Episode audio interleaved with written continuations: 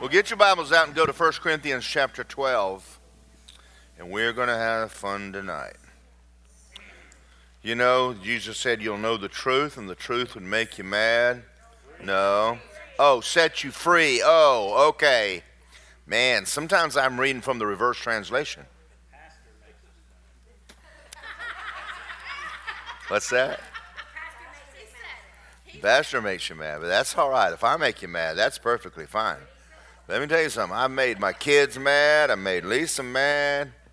I made the dog mad. I made all kind of folks mad. Amen. I made the devil mad. You know, the other day there was a. I went to the the, the political hobnob. Um, you know, I can't stop being a Christian because I'm hanging around heathen. And this lady, right out of the blue, I have no idea who she was. She's running for some, um, I think, I think a judge. And she looked at me and she said, "Here comes trouble." And she don't know. She don't know me. She don't even know who I am. I said, "Sweetheart, that's exactly what Satan told me when I woke up." And she looked at me and went, oh my gosh, and turned around and walked off. And I said, if you can't dish it, don't, you know, don't lay it out to me, baby. You start jumping on me, I'll jump right back on you. And so this poor little old judge was like, oh, I don't know who this guy is. Amen. That's what the devil said when I woke up this morning. Here comes trouble. You better believe it, baby. All right, 1 Corinthians chapter 12, verse 10 uh, we're talking about the gifts of the Holy Ghost. And he says, to another, the working of miracles, to another, prophecy, to another, discerning of spirits, to another, diverse kinds of tongues, and interpretation of tongues.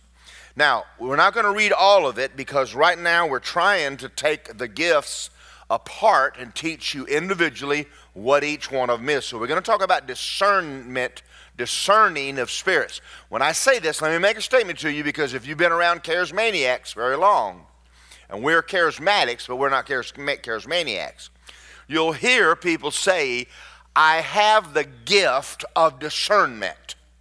There's no such a thing as a gift of discernment. The gift of discernment is old fashioned, the gift of suspicion. Nobody ever said there was a gift of discernment. The word discernment means to be able to see into the spirit realm. That means that when this spirit, when this gift is in operation, you'll see angels, you'll see devils, you may see Jesus. There's a lot of things in the spirit realm. The spirit realm's all around you, but your eyes don't see into it, even though it's there. And so at times, God will open your eyes like He did people in the Bible, and you can see into it. And I'm going to explain to you when, why, how, and what for. But before we get started, let me make a statement to you. Don't ever pray to see Jesus or an angel. You don't need to.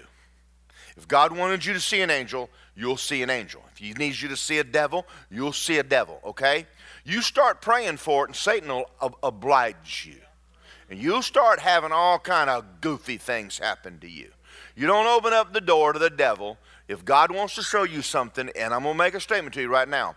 This is one of those gifts that if he ha- if it happens, and it will happen, it, it, it'll always be something you're going to mess up so royally that he is going to do something out of the ordinary to keep you straight.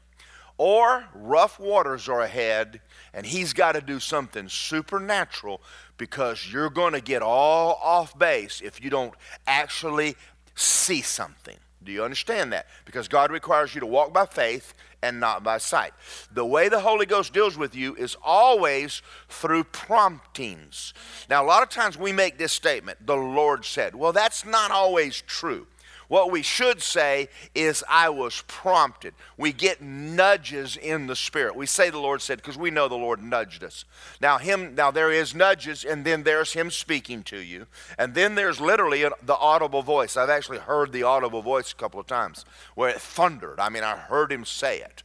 Uh, ra- rarely does he do that? Most of the time, it's just nudges.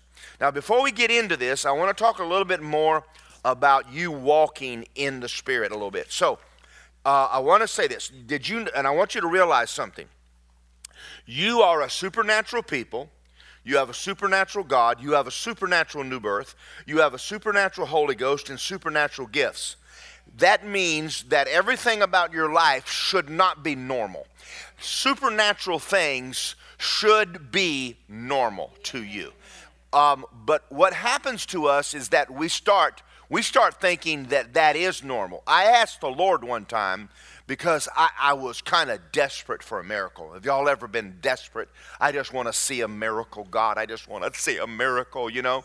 And I was having a hard time walking by faith, and I just needed to hear God, you know? I was just being a big baby. And he looked, he said to me, Why don't you speak in tongues? He said, It's impossible. He said, That's how close I am.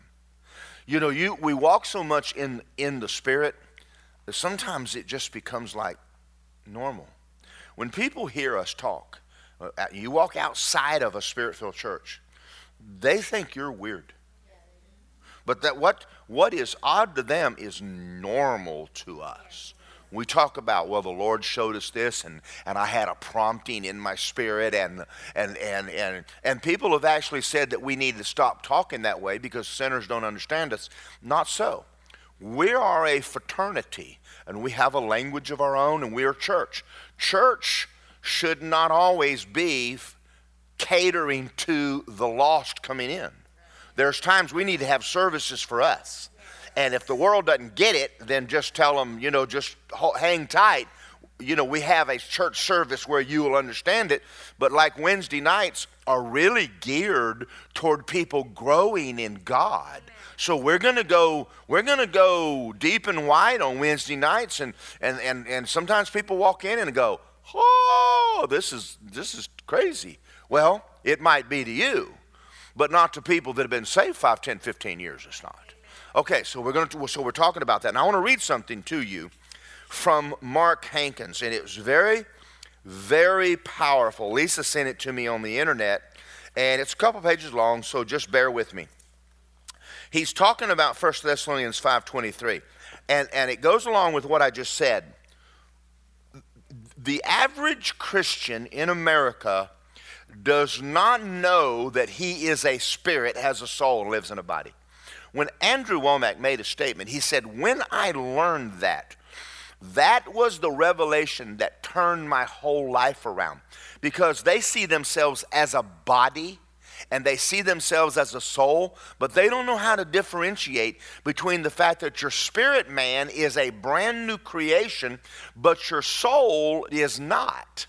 So, so they feel schizophrenic and you will too if you don't know that you are a new creation, you are the righteousness of God, and you are perfect in your spirit.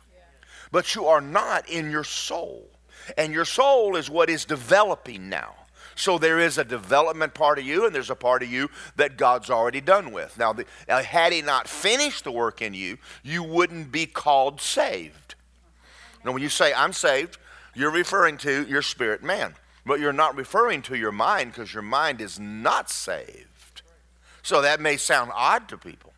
So this also creates why we have to talk about holiness, why we have to teach on it. So let me read this to you. He said, I'll never forget Mr. Cates, my high school biology teacher, taught us about uh, the study of living things. He said, Everything is in two kingdoms the plant or the animal. He emphasized the fact that humans are part of the animal kingdom. In fact, one day he had everyone raise their hands to affirm they belong to the animal kingdom. Everyone raised their hands except me. He looked at me very strong and says, Now, Mr. Hankins, what are you? You say you're not a plant or an animal. What are you? To add to his frustration, I said, Neither. I'm a spirit being. I was made in the image of God. And he shot back. I'm not talking about religion. And I confidently said, Me neither. And the discussion was over.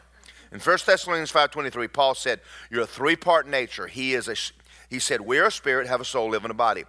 This is like a transparency that can be laid over everything. Paul teaches your spirit or your pneuma is the real you. Your soul, Your suke is your mind, your will, and your emotions, and you operate through your brain. Now, we know what the body is. The Greek word for body is soma.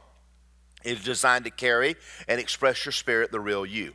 The Bible calls, your, it, calls it your flesh, which is like a three year old, always wanting what it wants when it wants it, and your body and mind and emotions will gang up on your spirit and bully the real you. Now, that's a that's an amazing thing I just said. Now listen to me.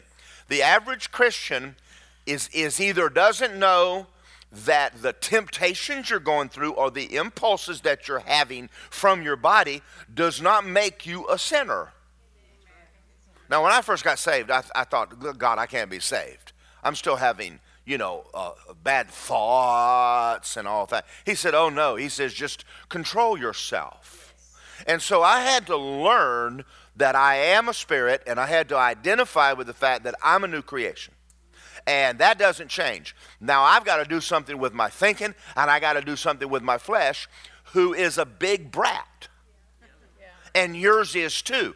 And once you know that, then you understand why on Sunday morning I'm talking about walking in love and put on the new man. We all need to hear love is patient because there's times we're just not. And then we need to learn about kindness because there's times we're just not. And we need to study love. We got to put on love because a step out of uh, out of love is a step out of God. And if and, and if you think that you don't reap what you sow, keep screwing up and come back in a year or two and tell me how it all went. Because you do reap what you sow. Well, I want to get off the subject now. I want to share something with you. Let's we just, just get on this for a minute. Policemen are good guys. But if he didn't have policemen, I want to tell you something. You wouldn't want me driving. You don't want to drive down this road. I've been to I've been to Mexico. I've been to India. I've been where they don't have police. So why do you and I really keep the speed limit? So we don't get a ticket. So let's, let me say something to you. If there is no such thing as judgment from God, there is never a ramification for wrongdoing, then live like hell. But it's not true. All judgment is mercy. God will stop you and go, I'm going to have to deal with this mess in your life because you're screwing your life up so bad. And, and that's, God will give you a ticket. Or it says in the, in the New Testament, he'll spank you. He, oh, he'll spank you. If you don't know he'll spank you, then you just got saved last week. Has he ever dealt with you? Oh, he's dealt with me real strong. He has laid out before me, I don't like what you just did, and told me I better stop now or else.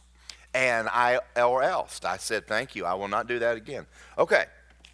We'll get into that one Sunday morning when we talk about judgment. Judgment is not condemnation. God's not going to kill you because you missed it.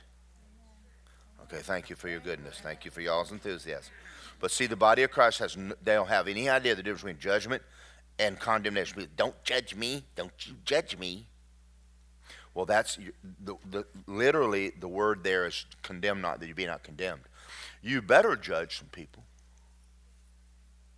Oh. Why does the Bible say you if you can't judge in the smallest matters?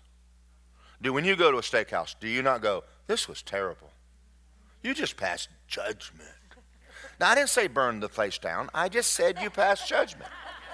I'm never coming back here again. Is the worst steak I ever ate in my life. Well, that's fine. If your kids are wrong and they're screaming at each other in the house. Pass a little judgment.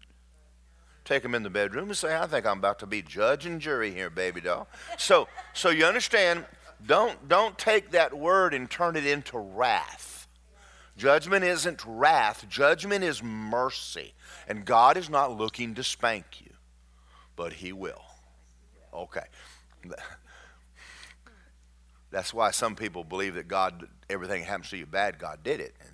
And and, it's not true. Okay. All right. God strengthens and guides you through your spirit. For as many as are led by the Spirit, they're the sons of God. There is a spirit man, and the inspiration of Almighty gives him understanding. Job 23, 8, 32, 8. How can we access the Holy Spirit and everything in the spirit dimension? Through our spirit. God is called the Father of spirits, and you're a spirit. Jesus taught how to worship. God is a spirit, and they that worship him must worship him in spirit and truth. God calls the spirit man the inner man. From Paul's letter, we learn to walk, worship, pray, rejoice, and be strong in the Spirit. Now, listen to me. You know, we talk about the fruit of the Spirit. That's not the fruit of the Holy Ghost, that's the fruit of your spirit. The fruit of the Spirit, love, joy, peace, patience, kindness, that's the fruit of your recreated spirit. Now, if you walk in the Spirit, then you will obey God, but if you walk in the flesh, you will not. That is a battle you're in right now and you'll be in it tomorrow, and you'll be in it next week. Are y'all out there? You can't run around. That doesn't make you a bad person. It just means that you are always going to be dealing with your flesh because you're a spirit. But if you let your flesh rule you, then you're going to desensitize yourself from hearing God. Then you'll become carnal. And then you'll make statements like, I don't understand a thing he said. I just don't make sense to me. I'm just a realist. No, you're just a carnal Christian. Okay? And you, you've just never developed your spirit, man. You understand that? All right, all right. Now, you, now, when you hear people say this, don't sit back and think, well, they're deep. No, they're not deep. They're shallow as a mud puddle. Just because you can't see the bottom don't mean it ain't muddy. All right. so where is man's spirit? Proverbs 20, 27 this gives us location of the spirit. The spirit of man is the candle of the Lord, searching all the inward parts of the belly. Jesus used the same words in John 7, 38. Out of your belly flows rivers of living water. The clearest picture of your spirit is found in Romans 8, where the word says the Spirit is used 21 times. Example, Romans 8 1. There is therefore now no condemnation to those that are in Christ who walk not, walk not after the flesh, but after the Spirit. Talking about your spirit man, not the Holy Ghost. Phillips translation of Romans 8 2 reveals the lifting power for the new spiritual principle of life in Christ lifts me out of the old cycle of sin and death. In other words, the real you, your spirit, has been liberated and set free. Now your flesh, your thoughts, and your emotions, and even the devil cannot dominate you or bully you. The only way a Christian can be defeated is if they are spiritually depleted. Now, we'll stop here. The, let me say it again. The only way that a Christian can be def- defeated is if they are spiritually depleted. That means that your spirit man is no longer strong and your flesh is ruling you. And Satan cannot, cannot get it, he, he can't make you do anything. But if he can somehow or another get you to stop paying attention to the spirit man and yield to the flesh, you'll defeat yourself. Do you see that? We say, well, the devil did. The devil's not doing anything except talking to you and getting you to do things that you shouldn't do. Are y'all out there? The only way a Christian can be defeated is if they're spiritually depleted. Now, let's stop for a minute, and I'm not picking on denominational Christians, and I'm not picking on carnal Christians. But the reason we have dead denominations with Christians in it is because they have never learned how to walk in the Spirit. That's all. That's it, we don't have Baptists and Methodists and Episcopalians and Catholics and that that's that's all a bunch of man-made signs. What you have is people who are walking in the Spirit and people who are not walking in the Spirit, and then people who are not born again. And and we we want to we want to pick on denominations as though that's our belief system. But why is that your belief system? Because I don't want to put my flesh under. I want to stay a crybaby. That's the truth. Are y'all out there? Did you go home? That, that's the truth. I know what I'm doing is wrong, but shut up. I'm saved. I'd want to be a baby all my life. And that's hard for people to hear, but it is true. And when people get tired of it, They leave those churches and go in a place and find a church where people are walking with God. Birds of a feather actually do flock together. And that's, that's why we flock. And that's why other people don't flock with us anymore. They don't even fly with us anymore.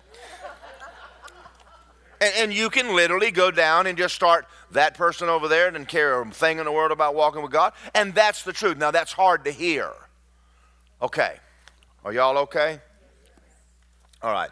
This takes place when a believer is controlled by physical impulses of their mind, their will, and their emotions. Some Christians are struggling to act right, talk right, but they fail because they're relying on their own effort instead of the help of the Holy Ghost. All right, we're going to get into this in a minute. It's going to be really good. Being controlled by the physical senses keeps a person in the natural realm where the devil can dominate and manipulate them. The devil is the God of the world, 2 Corinthians 4 4, and you don't have to be evil. This does, now listen to me, that doesn't mean those people are evil. They're not, the, the, the world is evil, but, but carnal Christians are not evil. They're natural. They're also defeated. Do y'all see that? Do you see that? Okay. All right. So if you're being defeated today, you go, I think I just learned the answer to this mess. All right. The natural man in, in 1 Corinthians uh, 2.14, the natural man receives not the things of the Spirit of God. They're foolishness to him. Neither can anyone know them because they're spiritually discerned. Kenneth Hagin said, Any person who shuts his spirit away and refuses to develop it will become crippled in life and a victim of scheming people. That's Christian. We're talking to Christians. Now you have to make up your mind. That's not me. I'm not going. You ain't. You ain't messing with me. I like how James Stalker explains it in his book, uh, The Life of Saint Paul. Now I'm going to read this. This is written by James Stalker, and he probably lived early 1900s. The nature of man, according to Paul, normally consists of three sections: body, soul, and spirit. Now, now, um, um, what's his name said? To, Mark said to emphasize proper order. I refer to it as spirit, soul, and body. In his original uh, constitution, these occupy definite relations of superiority and subordination to one another. That means the spirit or the flesh, or the flesh of the spirit. One is going to rule, one is not. The spirit being supreme, and your body the least important. The soul is occupying the middle position. The fall disarranged this order. God put it in that order spirit, soul, and body. All sin consists in the usurpation of the body or the soul in the place of the spirit. When your soul rules you instead of your spirit, you're going to be carnally minded. Do you understand that? That's the reason why you'll get online and go, I don't understand all them people down there name claim, and grab it, and all about that prosperity, that prosperity cult. That's a carnal. They're relying on their mind. Your brain is not big enough to figure out God. And your brain can't rule your flesh. The only thing strong enough to rule your flesh is your spirit man with the aid of the Holy Ghost. Now, we're going to get into this in a minute, but the Holy Ghost was sent to help us because we need help. Now, you think, what in the world does this have to do with the gifts of Spirit? What do you think the gifts are for? to help us with the fight. You're in a war with your flesh. And so the gifts of the Spirit were not given to you so you could walk around and go, I want to see an angel. That's not the point. The, the, the gifts of the Spirit were given to you because you have a fight. Your flesh wants to dominate you. Your spirit needs to be ruling. And God goes, I'm going to give you nine gifts to help you in life because you're going to need some help if you're going to walk in victory. Do y'all see that? That's so simple. So you say, which gift is the most important? I don't know. Which one do you need right now? So let's think of a policeman. Which is more important, the car or the gun? Well, maybe the car when he's got a guy driving down the road 90 miles an hour. But if he's in the store and there's a stick up, the gun is. Do you understand? You understand? You, you, you can't run around going, I have the gift of Glock 19. No, you might need the gift of car. You, you, the, all of those things were given to you to help you live the Christian life. So, we're going to get into discerning the spirits in a minute, and I'm going to show you there have been times I've seen into the spirit realm, but it was because Satan was beating my brains out. And I'm praying, oh God, help me with this. I don't know what I'm doing. And the Holy Ghost took me into a place, and He's there to help me. He's in my spirit, He's not in my mind, He's not in my soul, and He's not in my body. He's in my spirit. Y'all are getting this, aren't you? This is absolutely, I, don't you? I wish I knew this you know, 40 years ago when I first got saved, but I, nobody ever told me this. But I'm telling you this, so I'll be your favorite preacher in all the world.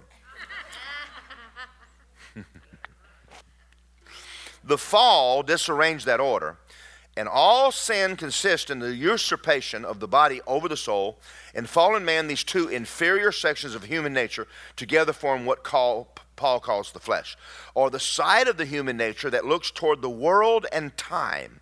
They have taken possession of the throne, and they completely, completely rule the life while your spirit side of man looks toward God and eternity, has been dethroned and reduced to a condition of inefficiency and death. Now, that's a Christian who's walking after the flesh and not after the spirit. That's why they're sick. That's why they're broke. That's why they're depressed. That's why, listen, they need to get closer to God, not go to Disney. Stupid, stupid, stupid, stupid. It, look, what do you think your flesh wants? Another piece of pie, sleep a little longer, and take me to Disney and spend a little more money. Well, you're already in debt. Your flesh is not your friend, it, it's a crybaby. And just because you've been saved for 50 years doesn't mean it's not a crybaby.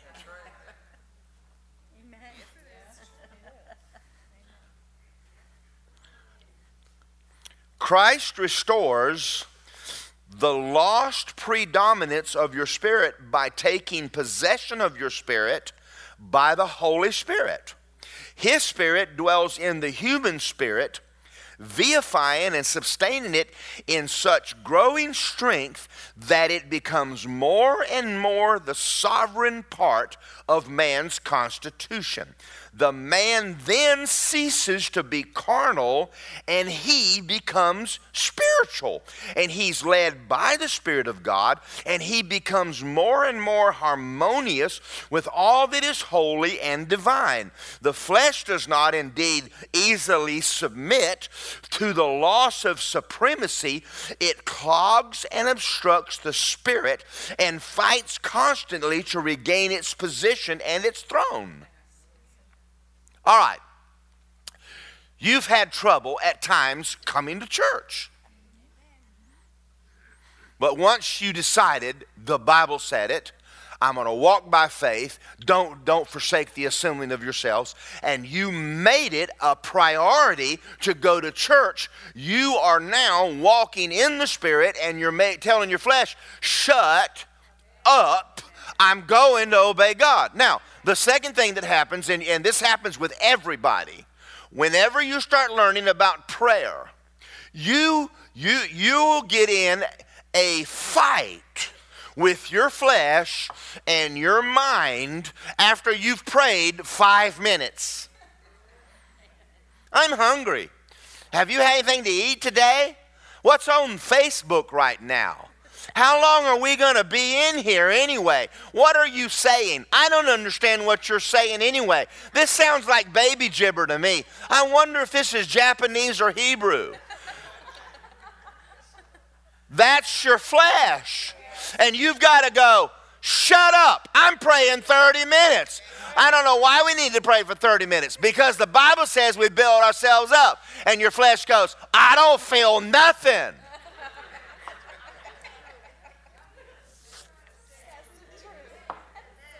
I mean, come on. I'm not the only one in this room that's ever had a fight with my flesh.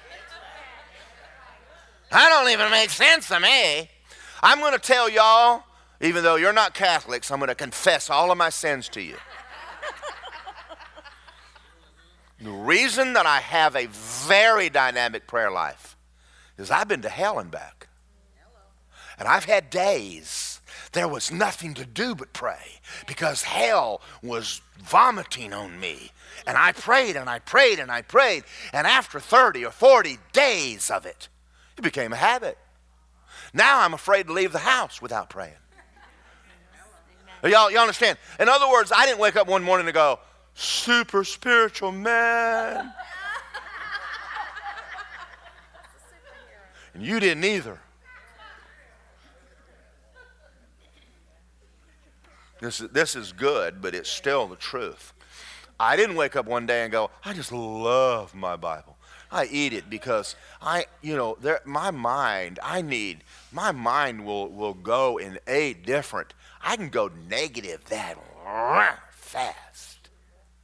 And I got to pick up the Lord as my shepherd. I shall not want. He makes me lie down in green pastures. He restores my soul.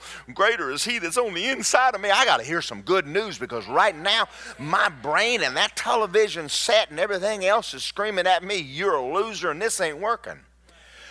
So, the Word of God, I have learned to feed on the Word of God out of necessity.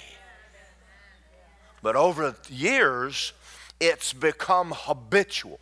I've become, it, I'm addicted to it because I have, because I built a habit. And if you haven't built a habit, don't get in condemnation, but you listen to me, you better. Oh, your flesh will rule you. And if your flesh rules you, your future is hell on earth. I, I, don't, I don't care if you're born again. You're going to walk in the Spirit if you want to walk in joy and peace. And if you're not enjoying peace, you're not walking in the Spirit because you've just been playing games. You just come to church and put a dollar in and go home, and you're just carnal as a rock.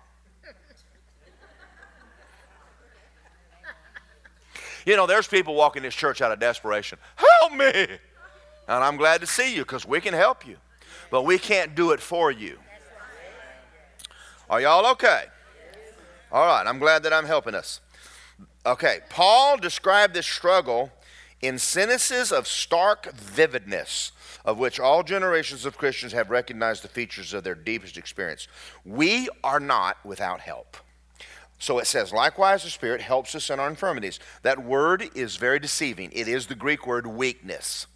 You are weak because you live in a body with a carnal mind. You have weaknesses. Don't run around and pretend like you do not. And don't run around be embarrassed that we know your weaknesses. You know, people walk in there and go, We know your weaknesses. Whoopie do. I really don't care. Are y'all out there? Did you go home? I mean, I'm not even bothered a little bit by the fact that I am not the perfect person. I never told you that I was preaching the book of Daryl. There's no first and second Daryl anywhere in the Bible.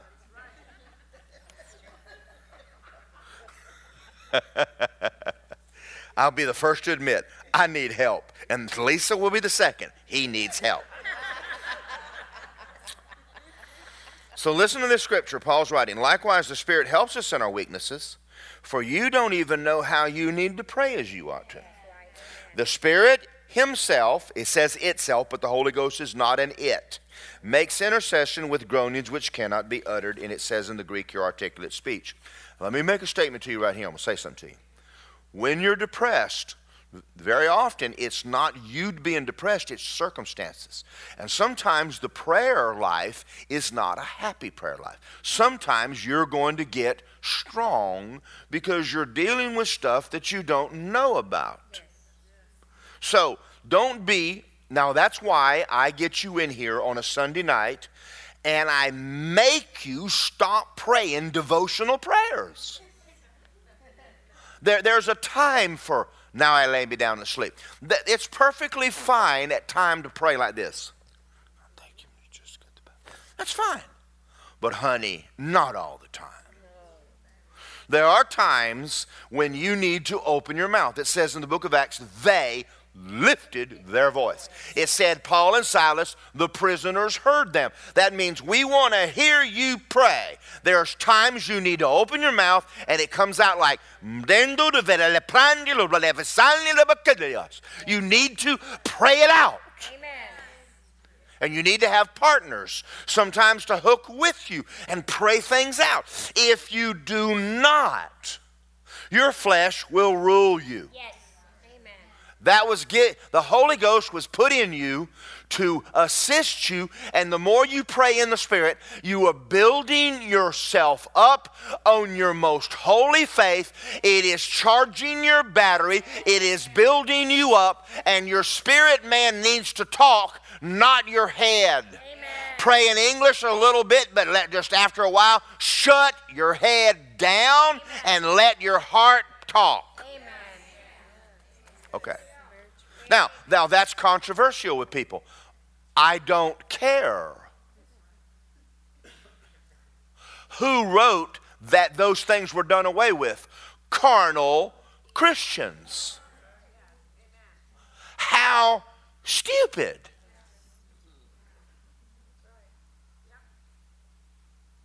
Paul spoke in tongues. Peter spoke in tongues. James spoke in tongues. Everybody spoke in tongues. That's why it's not debated.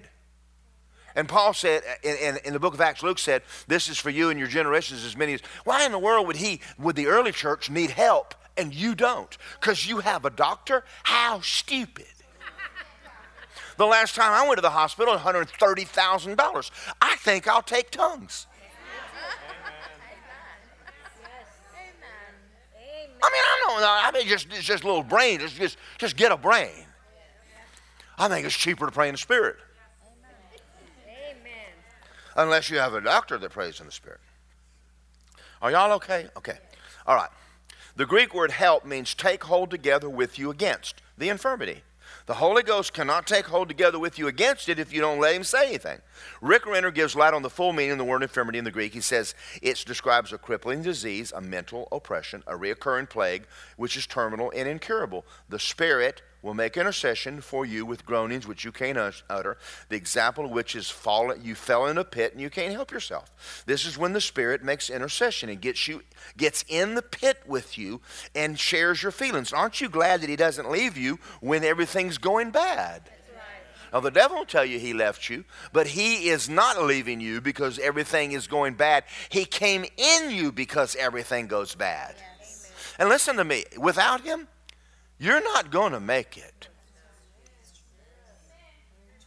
It scares me to even think of living on this planet without being full of the Holy Ghost. Yeah, I would not even fathom that. That would just be a terrifying thought.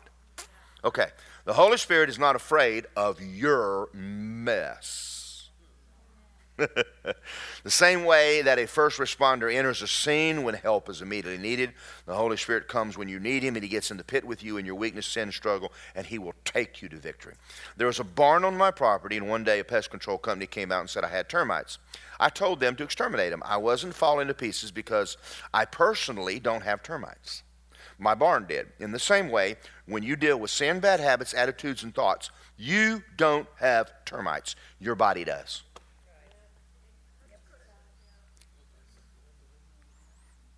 That's a powerful thought. Man, I've been ter- I've just been having a bad week. No, your body has. Well, why don't you have a good one? Amen.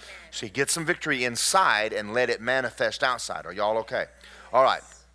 Um, uh, through the help of the Holy Spirit, God helps to silence every evil voice and depression or struggle that you are dealing with. You can mortify and deaden the impulses of your body through the Holy Spirit, etc., etc. All right. Now, that's Mark Hankins, and I'll sell you that for $100,000. All right.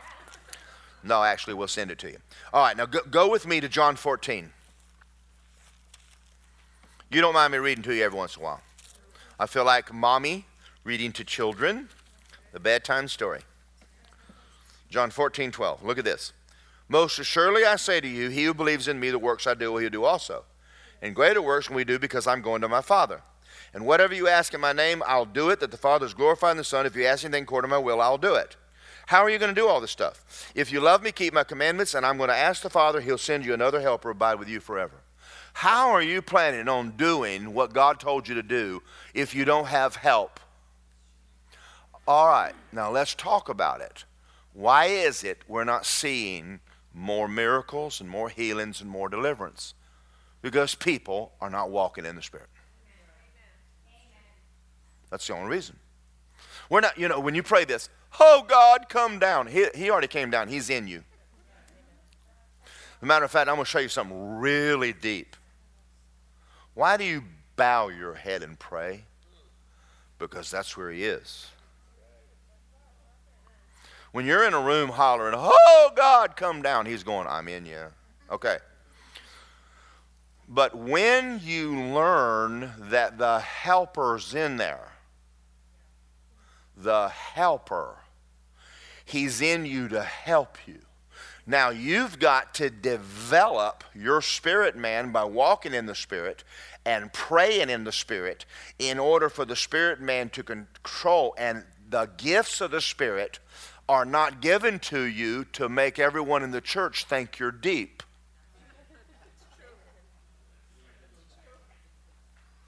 Did you see Sister So and so? She had a word. She's deep.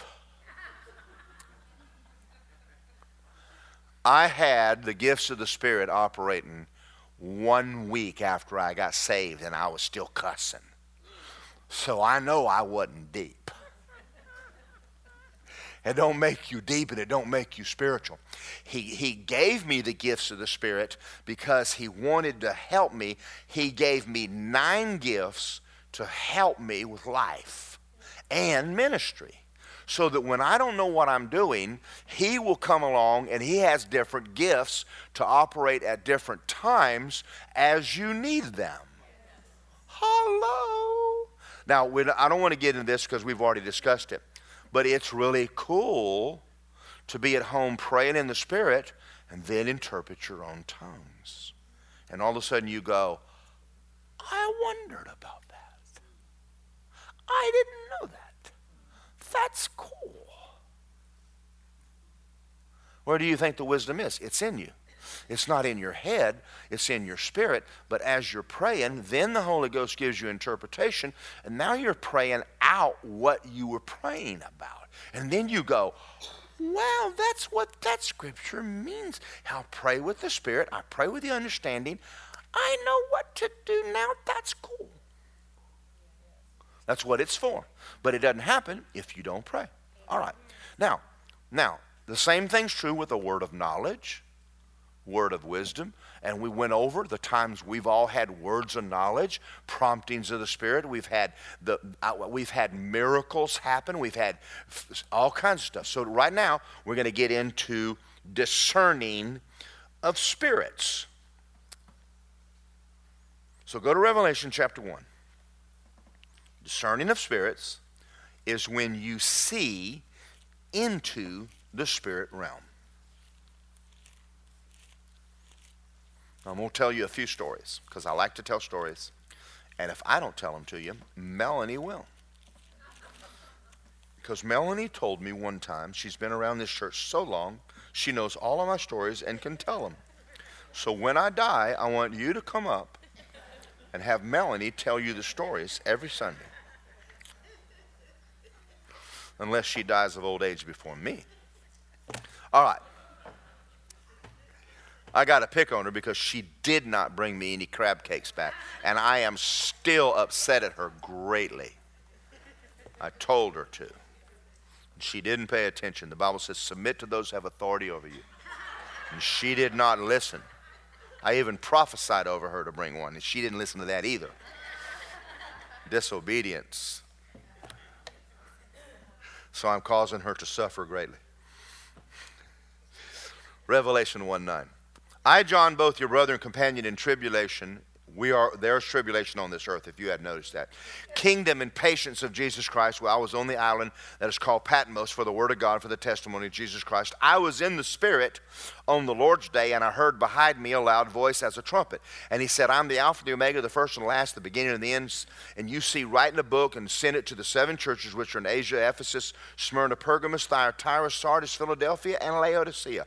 And I turned to see the voice that spoke to me, and having turned, I saw seven golden lampstands. And in the midst of the seven lampstands, one like the Son of Man, clothed with his garment down to his feet, girded with a chest with a golden band. His head and hair were white, white like wool and white as snow, and his eyes were like a flame of fire. He's talking about the fact that he was in prayer and he turned around and Jesus was standing beside him, behind him. And he starts off by talking about, I saw the Lord. Now, that's not the only instance on the earth of anybody ever seeing the Lord. There have been many instances where Jesus has appeared to people. Now, what that means is that somehow or another the Holy Ghost needed John to see Jesus and hear him because he's fixing to write. This is not the revelation of the end time, it's the revelation of Jesus Christ. We'll get into that one day. But Kenneth E. Hagin, and I don't have, and I may not read all of this, um, he had several things he wrote in this book called I Believe in Visions, and if you don't have it, you ought to.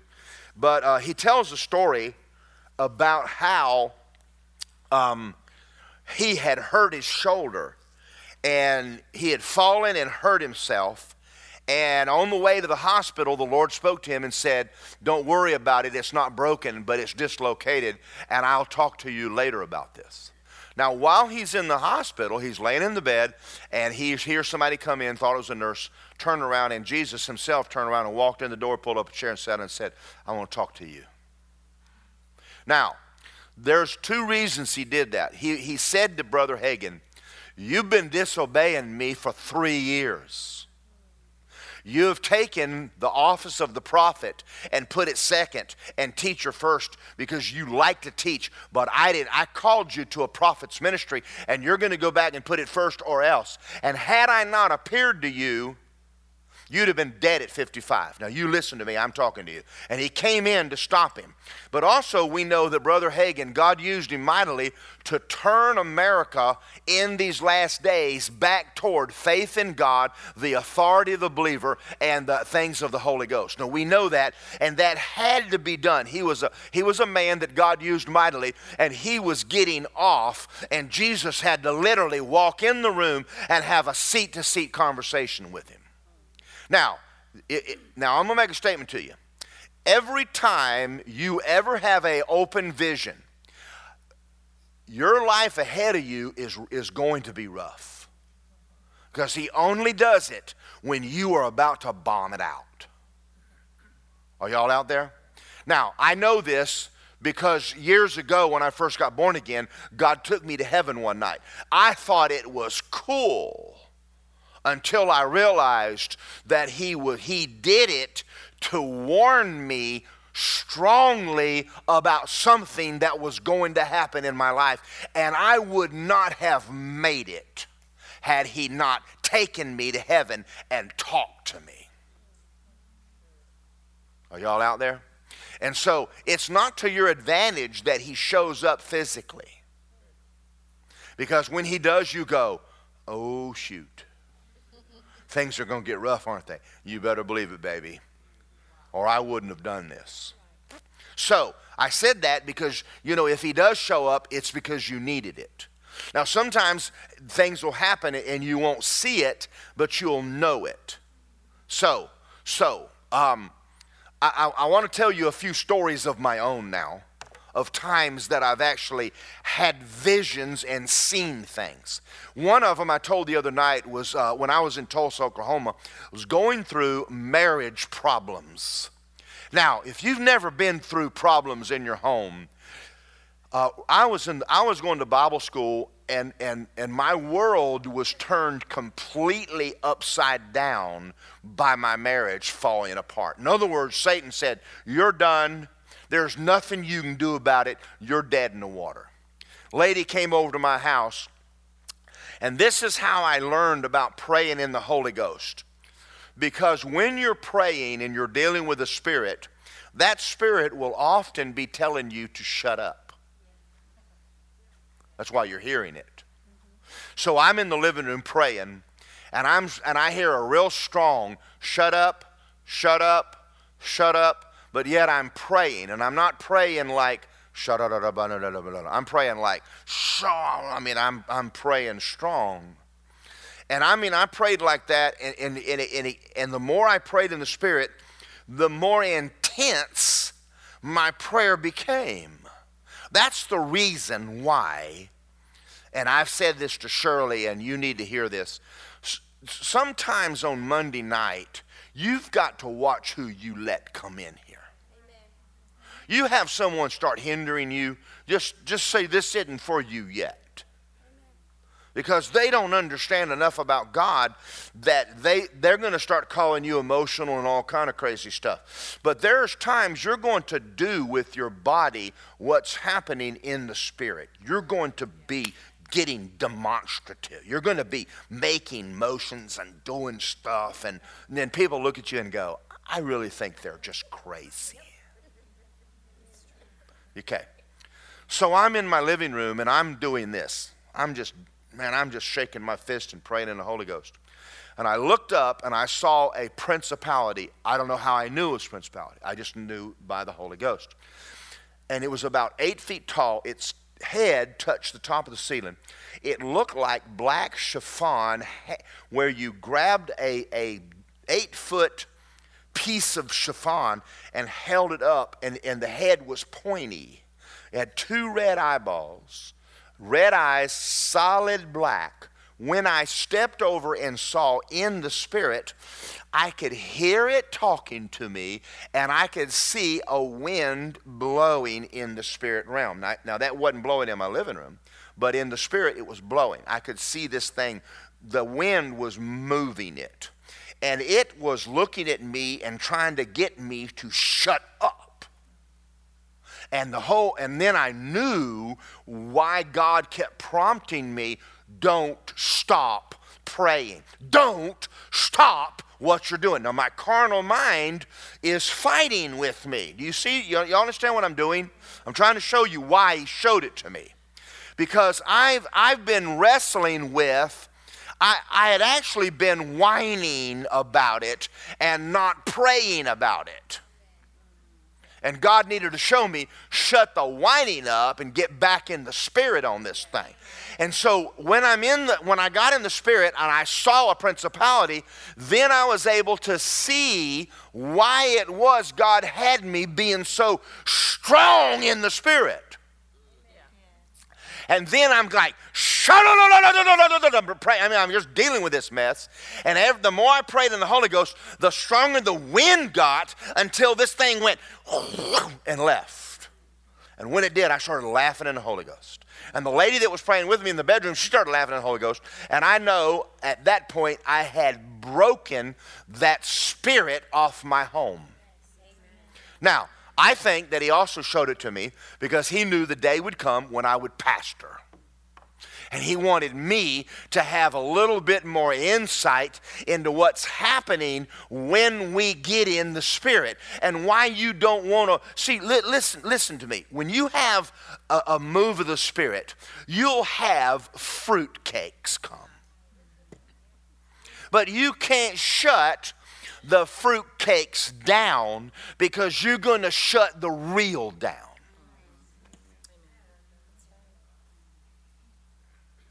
So you got somebody over there hollering and screaming, and that's flesh. Then you got somebody over there in the spirit and they're dealing with something. You got to let them go, and you can't be sitting over there going, I just don't understand why they have such a commotion. Well, then please just go home and let them pray. And go back to your defeated life. So when Rodney Howard-Browne started having meetings and people started, well, they, did people bark like dogs? Probably. Well, you don't shut down a real Holy Ghost meeting because somebody did something stupid. Listen, Every Sunday morning, you have three or four or five fruitcakes in this church. Every Sunday morning. You might have one here tonight, you know. It is.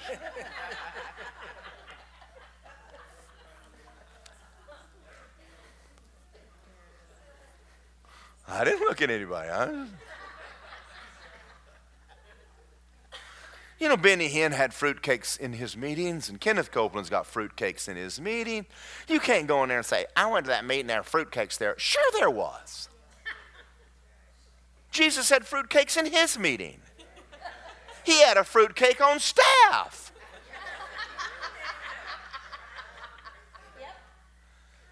Are y'all out there? Did you go home? But that doesn't mean you stop the real. You, you don't want to hinder when God is really moving, somebody is sensing, I, I need to, I, I just sense to do something right now, and, and I don't want to look like an idiot. So, you know, all the people that run on Sunday, about, you know, three quarters of it's flesh. But there's, but I'm telling you something. Sometimes people jump up, and it is God prompting them. Get out of your chair and take off running. Yes. And they need to obey God. Yes. Why? I don't know. When you become God, we'll ask you. But until then, leave it alone. Why the children of Israel? Why? And I want to, I ask y'all a deep spiritual question. This is deep. Why did Jesus, the Son of God, stuff mud in a man's eye and send him on the other side of town, knowing he can't see, to wash it out? Now, if that was done today, oh my God, they would have quit This guy calls himself the Son of God. He, I saw him stuff mud in a blind man's eye that can't see and send him to the other side of town. He calls himself a prophet. I think he's an idiot. But did it work? You better believe it worked.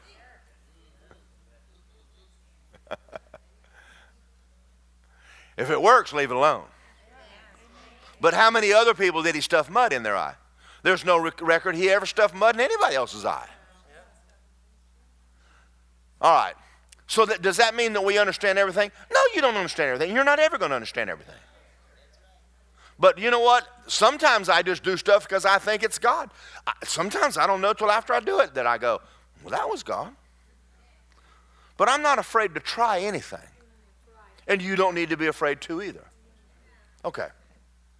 And there's all kinds of stuff. I'm going to tell you one more story, and I've told you this before. And if I don't tell it to you, like I said, Melanie will tell it to you. Years and years ago in this church, every Sunday morning, I got mad. And, I, and I'm going to tell y'all that, honest to God from my heart, it bothered me that I was getting angry. And I didn't understand it. But I would go home every Sunday and I would get on my face God, forgive me. I do not know why I'm mad. But I promise you, I promise you, I will not get mad next Sunday.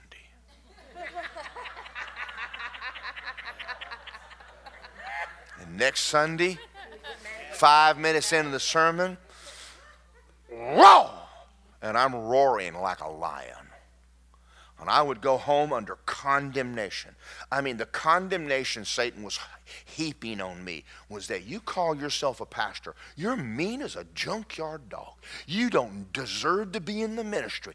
Who do you think you are? And I would go home and lay on the bed. God, please forgive me. I promised and I promise I'll never be mad again. Next Sunday, I'm mad as a junkyard dog. Lisa and I went down to Rodney Howard-Browne's meeting in Lakeland when he had it down there, and um, the, the service was beautiful. It was just awesome. And I'm standing there. As a matter of fact, I danced in the Holy Ghost for like 10 minutes. I thought I was going to tear my shoes up. I mean, just standing there dancing in the Holy Ghost. And uh, I'm worshiping God, just worshiping God. And all of a sudden, I got angry. I got so mad. And I'm weeping. I'm going, God, I don't know why I'm so mad. And I opened up my eyes and I had a vision of my church. And I saw three demon spirits, and they looked exactly like Elmer Fudd. Little four foot, three and a half foot, ball headed demons. And the Lord said to me, He said, Those are religious spirits in your church. He said, Every Sunday when you get in the Spirit, they taunt you and you hear it? And I said, Yes, I do. He said, You're picking it up in your spirit and you're trying to deal with that. And, and I learned something, guys. Not all the times that I get angry is it my flesh. I have noticed me, this is me. I walk in a room and I, there's a demon in here. I will sometimes go, oh! And I know now, deal with it. Stop right there and go, You foul thing from hell, get out of here in the name of Jesus. And a lot of people don't know what I'm doing. I'm just dealing. I don't know where it is. I don't know who brought it in, and I don't care. But I pick up spirits in the room. I, and I'm going to tell you, it makes the hair stand on the back of my neck, and it makes me mad. Not at people. But I didn't know this, and I would have never known it. So I said, Lord, what do I do? He said, Those are religious spirits sent to torment you. He said, There is no time or distance in the spirit realm. Take authority over them in the name of Jesus and command them to leave your church. And I did, and the next Sunday, I was so sweet. But I learned something about the spirit realm. I learned something about ministry. And I see, I would have never known that. So I've had two or three instances, even since then, where I've walked into this church, and I'm gonna tell you, there's a lady sitting right there where there's she's there really was one time, and I just and I mean this lady was a division, strife, devil. She had yielded to the devil. And I walked into a prayer meeting and I just walked up and said, I just bind you, you foul spirit from hell, in the name of Jesus. You're not running this meeting in Jesus' name. Now, I'm not, I don't have authority over the person, but I sure got authority over the spirit you brought in. And so after that, every, every once in a while, maybe every six months, I'd walk in and I'd roll and I'd go, I didn't pray before I came in. Because usually when I'm in my office, I'm clearing the room out. You can leave your demons in the parking lot. Are y'all out there? Did you go home? But now, why did he show me that? I had to see it. I had to see it because he's trying to educate me. He wants me to be a good pastor. He doesn't want me in condemnation. He wants me to be able to preach, but he also wants me to get rid of the devils. In other words, if I'd just been obeying him and just taking authority, praying in the Holy Ghost and letting the Holy Ghost, but I was not. I was just preaching the word and happy, and I didn't have any idea what was going on. Now, I'd like, I can stay here all night. We're out of time. Many, many, many times in my life, I've actually seen in the spirit realm, seen things. We could go in the Bible. Peter saw an angel come in the, the jail cell one night and got him out. Those are things in the Bible. They're for you. But they're for you when you're in a mess. Most of the time, you're in a mess. And he's going to show you something so you can deal with it, but also so that you don't get in that mess again. Amen. Do y'all see that? Now, sometimes you'll see spirits on, on family members, and um, we go on times where Brother Hagin's seen spirits hanging on people. You know, and, and when he does, just take authority over it. Don't make a doctrine out of it. Don't go get a card and put, put on there, I'm a, I, I now have a deliverance ministry. Because I saw a demon, and now I have the gift of discernment, and I see demons everywhere. Are y'all out there? Did you go home?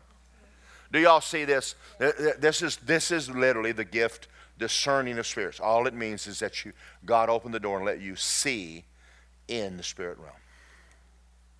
And uh, can I tell you one more story real fast? I walked in a meeting one night, and um, a preacher looked at me and said, um, How's your church?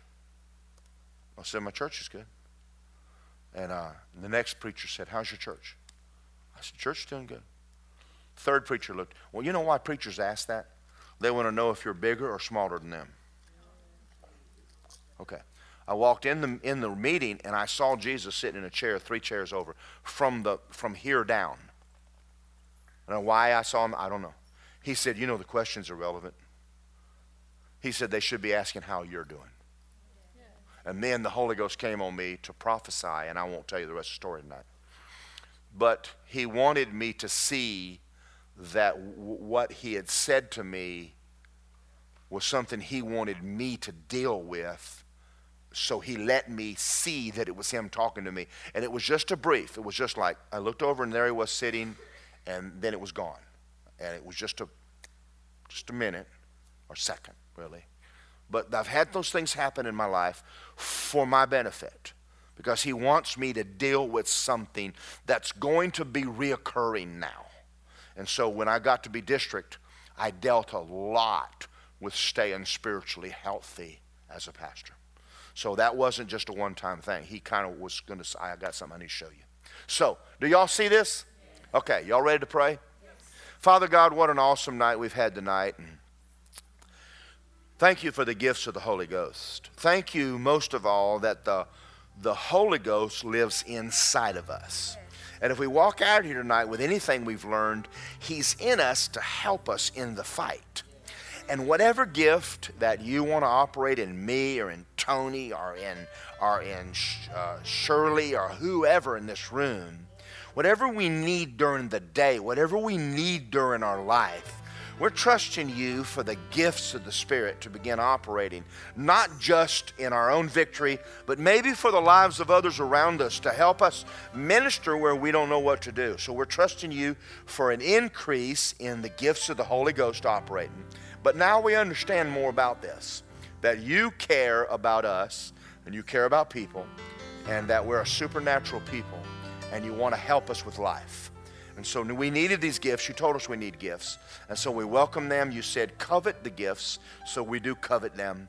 And we give you praise for it in Jesus' name. Now, while I'm talking, if you've never been using the gifts of Spirit, just ask the Lord. Say, you know, I, I'd, I'd like, I'd like to be used. I'd like to experience the gifts of the Spirit. Word of knowledge, word of wisdom, tongues of interpretation. Just ask Him. Let the Holy Spirit start schooling you. He will school you if you want to know.